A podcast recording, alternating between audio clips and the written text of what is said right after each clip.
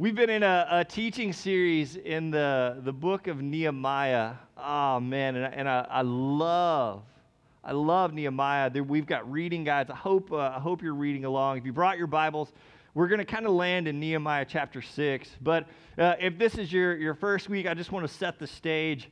Nehemiah is a slave, an exile in the Persian Empire. He works for the king, he's the king's uh, uh cupbearer but his heart is broken for Jerusalem.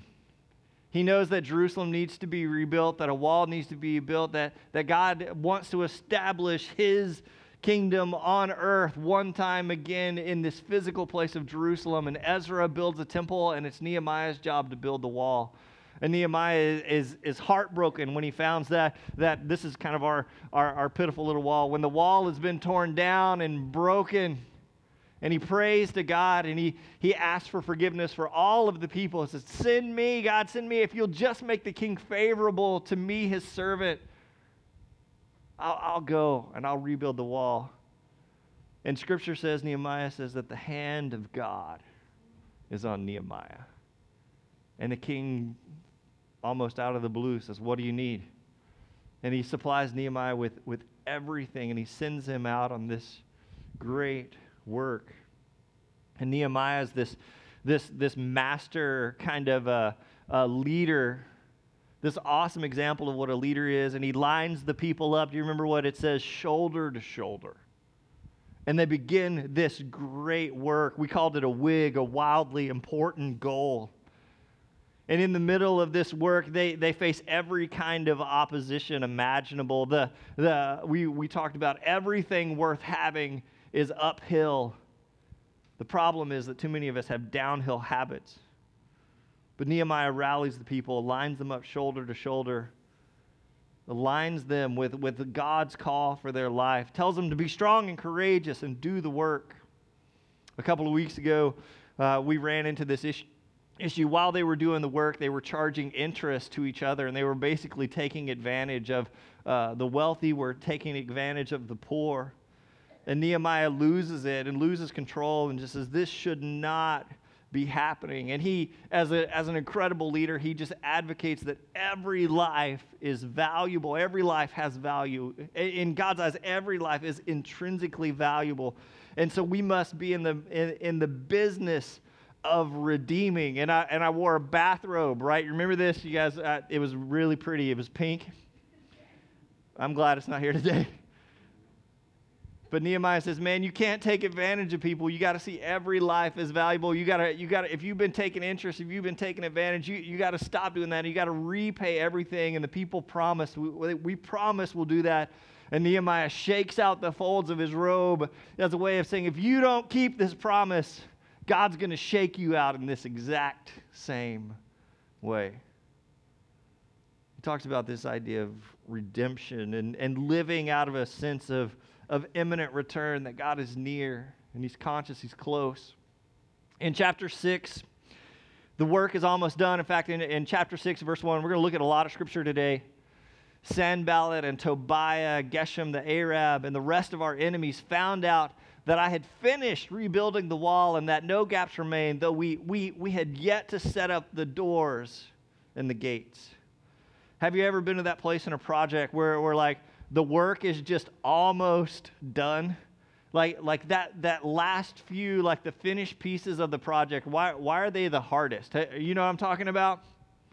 To do that last well there's just one final step. You've done all this with that but that one final step and it's at this moment like he's he's so close to being done he can almost taste it. And it's at this time like it's a Sanballat and Tobiah man it, it should say like Darth Vader and Lord Sauron. Like, these guys are enemies. Like, this is the opposition.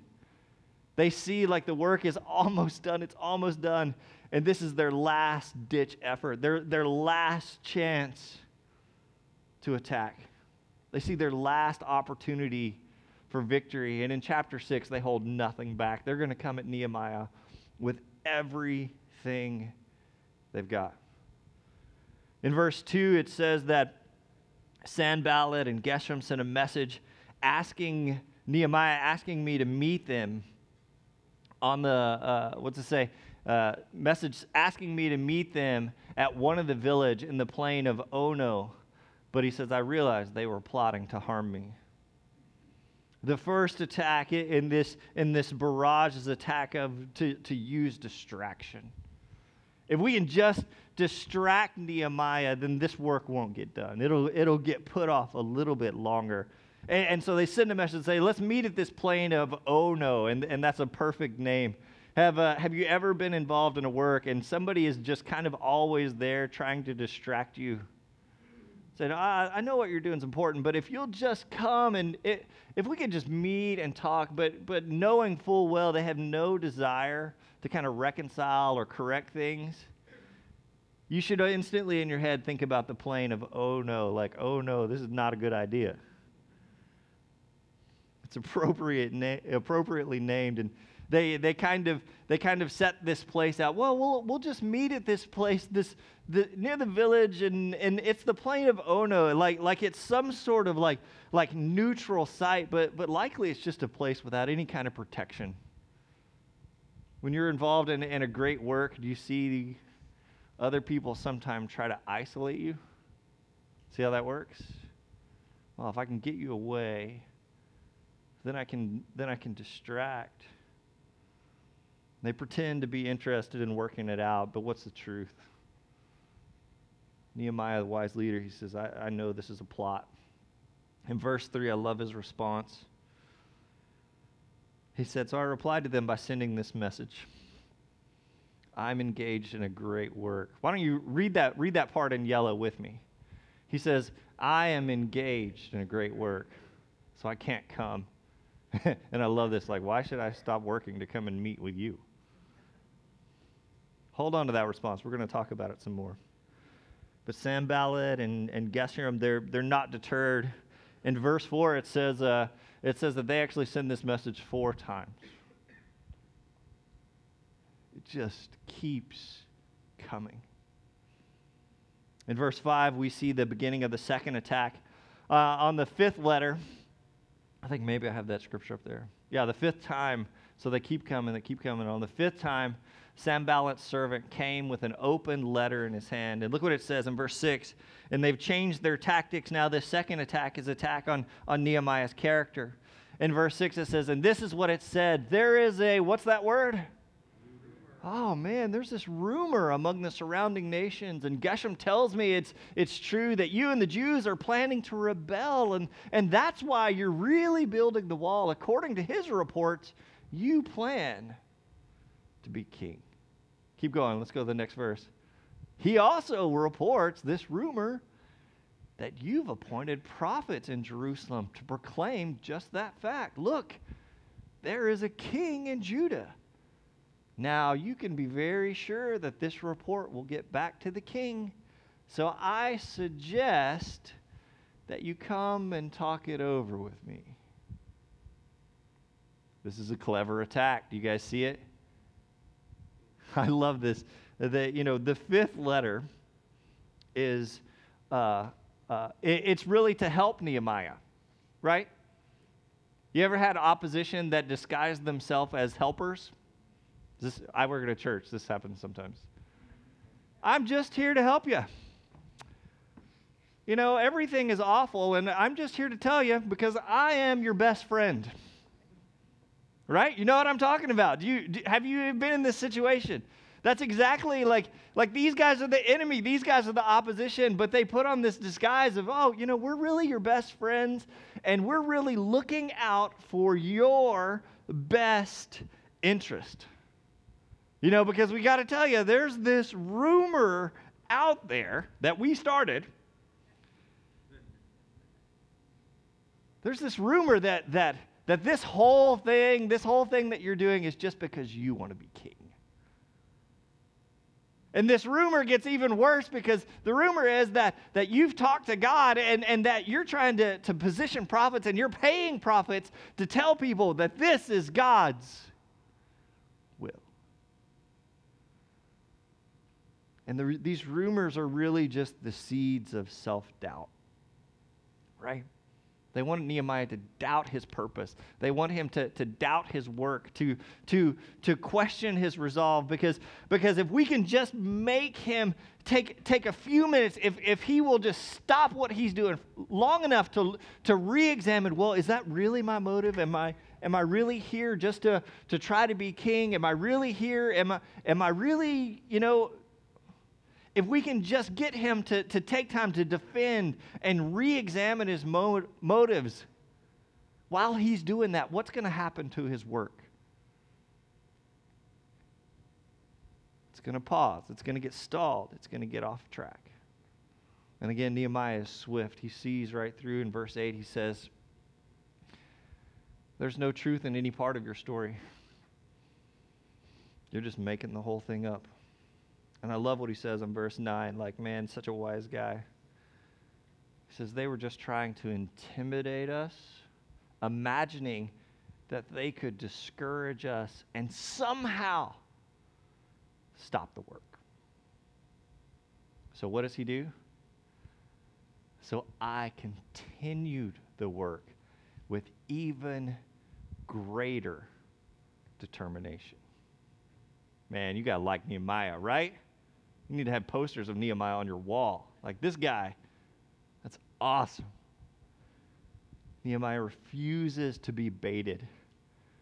He refuses to, to you know, waste time re examining motives that he knows he's true. He refuses to doubt himself and his purpose. The third attack is simply a, a, a fear attack. In verse 10, it says, Later I went to visit Shemaiah, son of, of Delaiah, the grandson of Mehetabel, or something, um, who was confined to his home. He said, Let us meet together inside the temple of God and bolt the door shut. Your enemies are coming to kill you tonight. Keep going. But I replied, Should someone in my position run from danger? Should someone in my position enter the temple to save his life? No, I won't do it. This attack is, is really the, the cleverest of, of all of them um, because of the way it's set up. The message doesn't come from the dark side of the force this time. The message comes from inside. Do you see how that works? It comes from Shemaiah, who we, we only can imagine is kind of like a respected leader in the community, like, like this, this elder in the community that everybody looks up to and, and respects. Like, like and maybe he's confined to his his his house or his his abode because he, he's elderly or maybe because he's he's faced some of the same attacks that Nehemiah has. So so the this message comes from someone that that you should respect and and someone that that that is an is an ally. Like he, he is someone that, that maybe even represents, like is, is a mouthpiece for God in the community. Something doesn't seem right about this, and it shouldn't from the very beginning. Does it seem right to you? What does Shemaiah ask Nehemiah to do? He asked him to take refuge where? In the temple. Now, who's allowed in the temple? Yeah, only the high priest, and only once a year. Right? So, what happens if Nehemiah, the leader of the people, no doubt, enters the Holy of Holies? See, that's a sin that, that, that wouldn't just affect Nehemiah, but that's a sin that would affect the whole community. Do you see how that works? It was one of the reasons that um, uh, Billy Graham always traveled with with like close confidants and, and men who would hold him accountable. Oftentimes when Billy Graham was he was gone, he was out doing doing his his meetings or whatever, you know, they would assign him a, a, a hotel room and he would switch without anybody knowing with his uh, with his accountability partner. Why would he do that? So, what happens if somebody finds out what room Billy Graham's in and a, and a woman or someone opens, Billy Graham opens that door, and all of a sudden he's in a situation that doesn't just affect him, right? But because of who he is, because of his position in the community, like, like that kind of sin would affect everyone. And so, uh, uh, if you read more about Billy Graham, man, his life is awesome. But he had guys that always traveled with him that he switched rooms, so they never know which room he was in, just in case, just to keep him out of that kind of place. He had an awesome accountability system built in. And I love like like that's the I think that's the example that, that we see in Nehemiah too. Nehemiah enters that temple. Everything he has worked for will end. Because the whole community, identity, and faith in him will be completely destroyed. And Nehemiah sees right through it. In verse 11 says, Should someone in my position run from danger? Should someone in my position enter the temple to save his life? He says, No, I won't do it. And then in verse 12, he realizes that God had not spoken to him, but that he'd uttered this prophecy against, uh, against me because he was hired by the dark side.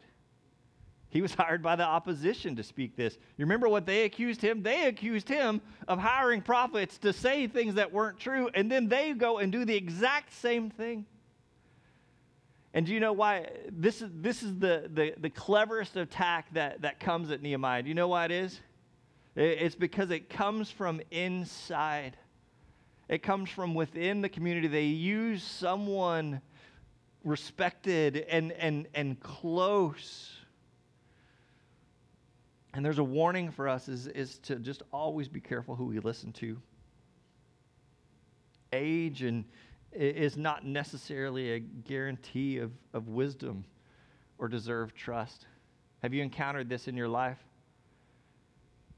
People that kind of pose to, to have your best interests at heart, people who, who kind of pose to have to be your friends, but but really are out to get you. So be careful who you listen to. In verse 13, he says, They were just hoping to intimidate me and make me sin. Then they would have been able to discredit me and accuse me. And verse 14 is, is very characteristic of Nehemiah. Nehemiah prays, and it's not the, not the prayer you have crocheted on your wall. After this barrage of attacks, Nehemiah says, Oh my God, all the evil things that Tobiah and Sanballat have done, and, and, and remember Noadiah the prophet and all the prophets like her who have tried to intimidate me. And it's, it's maybe not as bad as it appears. Nehemiah isn't, isn't praying like maybe you or I have prayed for this person is such a thorn in my side. Would you please just hit them with a bus or something? Uh, it, it's not quite that bad. But at the same time, he puts them before God as judge and jury. You see how that works? Even, even in this prayer, there are some things to respect about Nehemiah as, as he's not taking on responsibility of dealing with them on himself, but he just places them before God. Says, God, I, this, is, this is yours. And after running the gauntlet, Finally, in verse 15, we get to the moment we've been waiting for. So on October 2nd, the wall was, what's the word? Finished. And it took just 52 days. It's pretty impressive. Maybe a mile long, stacks of rocks. 52 days, the wall is finished. And then in verse 16, I want you to not miss this point. When our enemies and the surrounding nations heard about it, they were, what are those words? Frightened and humiliated. What were they trying to do to Nehemiah? Frighten, humiliate. But now the work is done, and they're frightened and humiliated. And, and this, this is a little bit of a touchy subject because because I don't want to poo poo like, like Nehemiah's work and his effort. The guy's standing shoulder and shoulder, and they built this awesome wall in 52 days. But I mean, uh, let's be honest, I, I don't think this is exactly a great wall of China, okay? 52 days, I think what they did is awesome, but, but this is probably not the most impressive wall you've, you've ever seen. The, the reason they're frightened and humiliated isn't because of the wall. The reason they're frightened and humiliated is look what it says at the end of verse 16. It says, They realized this work had been done with the help of God. They stood and looked at something that could not have been completed or finished by human hands alone. They knew that God was involved. And if God is for me, who can stand against us? Nehemiah faced discouragement and challenges, threats to his safety and character, and intimidation, unimaginable opposition, but he never lost sight of his purpose. I want you to go back to verse 3. Verse 3 and 9, I think, really hold the keys to, to Nehemiah as a whole. You remember they're sending these letters. Oh, come on out to the plain of oh, Ono. Everything will be fine. We'll get all this worked out. And Nehemiah's response to them was, I'm engaged in a great work. Why should I come down? And then in verse 9, he said, I continued that work with even greater determination. Nehemiah knew without a shadow of a doubt that God was with him and that God had given him, given him this work, this wildly, this wig, this wildly important goal.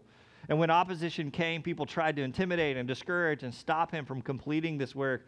But he said, I continued with even greater determination. In Hebrew, that, that phrase is literally tra- translated, but now to strengthen my hands. They came at me from every side, from every angle, and now it's time for me to strengthen my hands. He didn't lose his resolve, he didn't lose his grip. It only got stronger. Nehemiah had this great work. That phrase has been bouncing around in my head for weeks. Great work.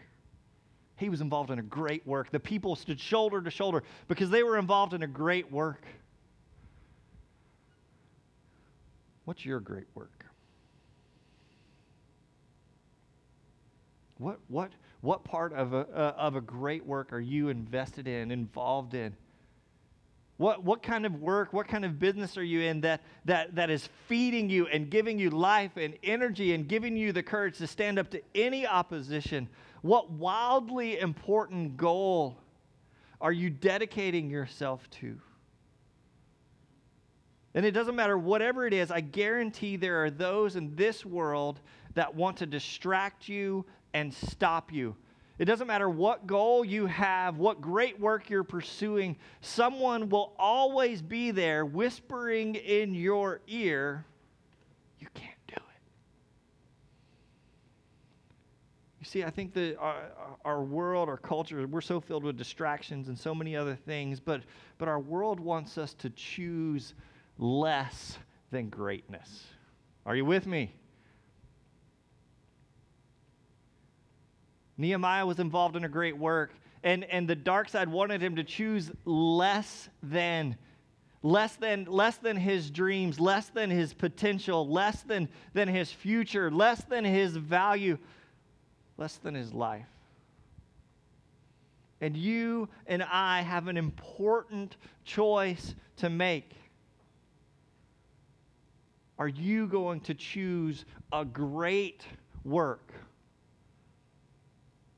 Or have you already settled for something less than? The great work at Aspen Grove Christian Church, our wildly important goal is to grow followers of Jesus Christ. We believe that is a great work. We believe that it's a part of the great commission to go and make disciples of the whole world. That, that followers of Jesus Christ experience a life of freedom and fulfillment and transformation that, that, that comes when we repent of our sins. And, and it can only come when we align our lives, align our values, align our choices with the person of Jesus Christ. And our work is for every man, woman, and child to experience the kind of life that can only come through him. It is a great work. And maybe that work means, maybe the, the great work for you is w- would be to spend time in silence each week. Spend time in self reflection, or, or, or, or a part of this great work. What it would look like for you is to every day commit to a time of study and prayer. Maybe it is just to simply commit to praying with your spouse on a daily basis. If you're a parent in this room, you have a great work to share Christ with your children, for them to, to fall madly, deeply in love with the person of Jesus Christ, to have a relationship with them. If you're a parent, you have a great work in your kids. And maybe that just means how many times a week are we going to sit around the same table together? How many times a week are we going to pray together? How are we going to ask questions that come from God's word together with our kids? How are we going to share the truth? How are we going to exemplify Christ to our children? Maybe part of this great work to grow as a follower of Jesus Christ, to bring your alignment, your life into alignment with His, means to, re- to look at your money differently, to look at your tithing and your giving have you been distracted by self interest? Maybe it means serving at the Nashville Rescue Mission this, this coming week. And God's called me to this great work, but I've been all about me and my stuff and my schedule lately. But I, I'm, I'm a part of something bigger. Maybe to grow as a follower of Jesus Christ, one of the things we've been pushing for a while is for you to, to get plugged into a discipling group. I think you, uh, I think you can grow on your own. I think I, I, love your little quiet coffee and Bible time that happens in the morning. I think that's great. I, I don't discourage that, but I think your greatest growth potential, your, your, your greatest uh, uh, work potential is going to be achieved when you do it in community with other people so you need a small group of, of people that are going to help disciple you and nurture you, hold you accountable to what is God revealing to you through His Word? How is God's Spirit speaking to you? And then hold you accountable by asking the question, okay, great, now what are you going to do about it? I think this great work is, is, is, is lived out with our neighbors. I think you were were, were created out of love for the purpose of love. Do you believe that? Maybe the great work of your life is to love. How are you achieving that work with your neighbors? Man, I would love to just, maybe you need to think about your own table, your kitchen table. When was the last time you had your neighbors around your kitchen table? How do we love God? Love our neighbors.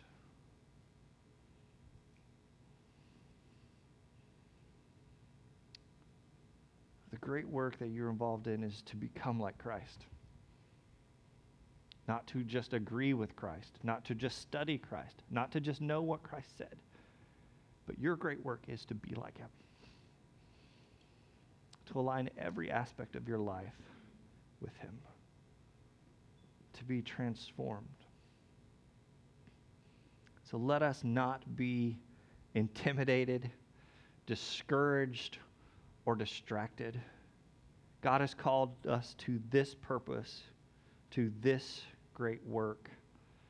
Let us now strengthen our hands. We have work to do. In just a moment, we're going to enter into a time of communion. In fact, the worship team, you guys can go ahead and come on up. We have communion stations set up around the room, and uh, we just want to create a space for, for you to commune with Jesus, to remember his death, his burial, his resurrection. But, but uh, maybe today, as you take this teaching with you, as we take the example of Nehemiah, as you take this bread, which represents Christ's broken body, and drink this cup, which represents his blood poured out for you, as you enter into the forgiveness he is, he, he offers, enter into the work. I don't think Jesus saved you for you. If you've experienced salvation through Jesus Christ, it is for your neighbors and your kids and your friends and your coworkers. To commune with Christ is to commune with the great work, the mission of Christ, to grow followers, to make disciples. So maybe uh, maybe as you take it, enter into this communion time, maybe you just need to spend a few minutes journaling or writing. You can take notes on your phone. Maybe you need to look at your goals. What, what, are, what are some of the wildly important goals? What are your wildly important goals? And, and look at how have you been distracted from those? Are there certain people that are distracting you from achieving your purpose, from, from participating in the great work of God's kingdom? Write them down. What's the great work of you, of you as a parent, as a neighbor, as a friend, as a mother, as a father? Maybe some of you are here, um, and, I, and I don't want to miss this. Some of you don't know Christ. You haven't received the, the gift of forgiveness that, that He offers. And so we want to create space for that too. We create space for you to repent of your sins or ask for forgiveness. It's a, it's a gift that uh, Christ freely offers. And so if, uh, if you're here this morning and you want to know more about Christ, or if there's ways that that we can pray for you or serve you, then uh, I'm just going to move to the back and I'll invite you to come. Maybe you have questions about baptism. Maybe today is your day. I'm ready. I'm ready to enter the work. That we want to honor that, celebrate that. I'll receive you at the back. We'll we'll baptize you right now. You don't need anything. you have everything you need. We got you covered. So how are you guys feeling? Ready to strengthen your hands? Let's pray together. Father God, I lift up this church to you. I lift up our purpose and vision. If, if somehow we're distracted or off course, then God, I ask that, that, uh, that, you would, that you would correct us. God, I confess in my own life there's times I've been distracted and discouraged and intimidated, and I'd let, I've let other things get, get in the way of, of becoming the kind of person, the person that you've called me and created me to be.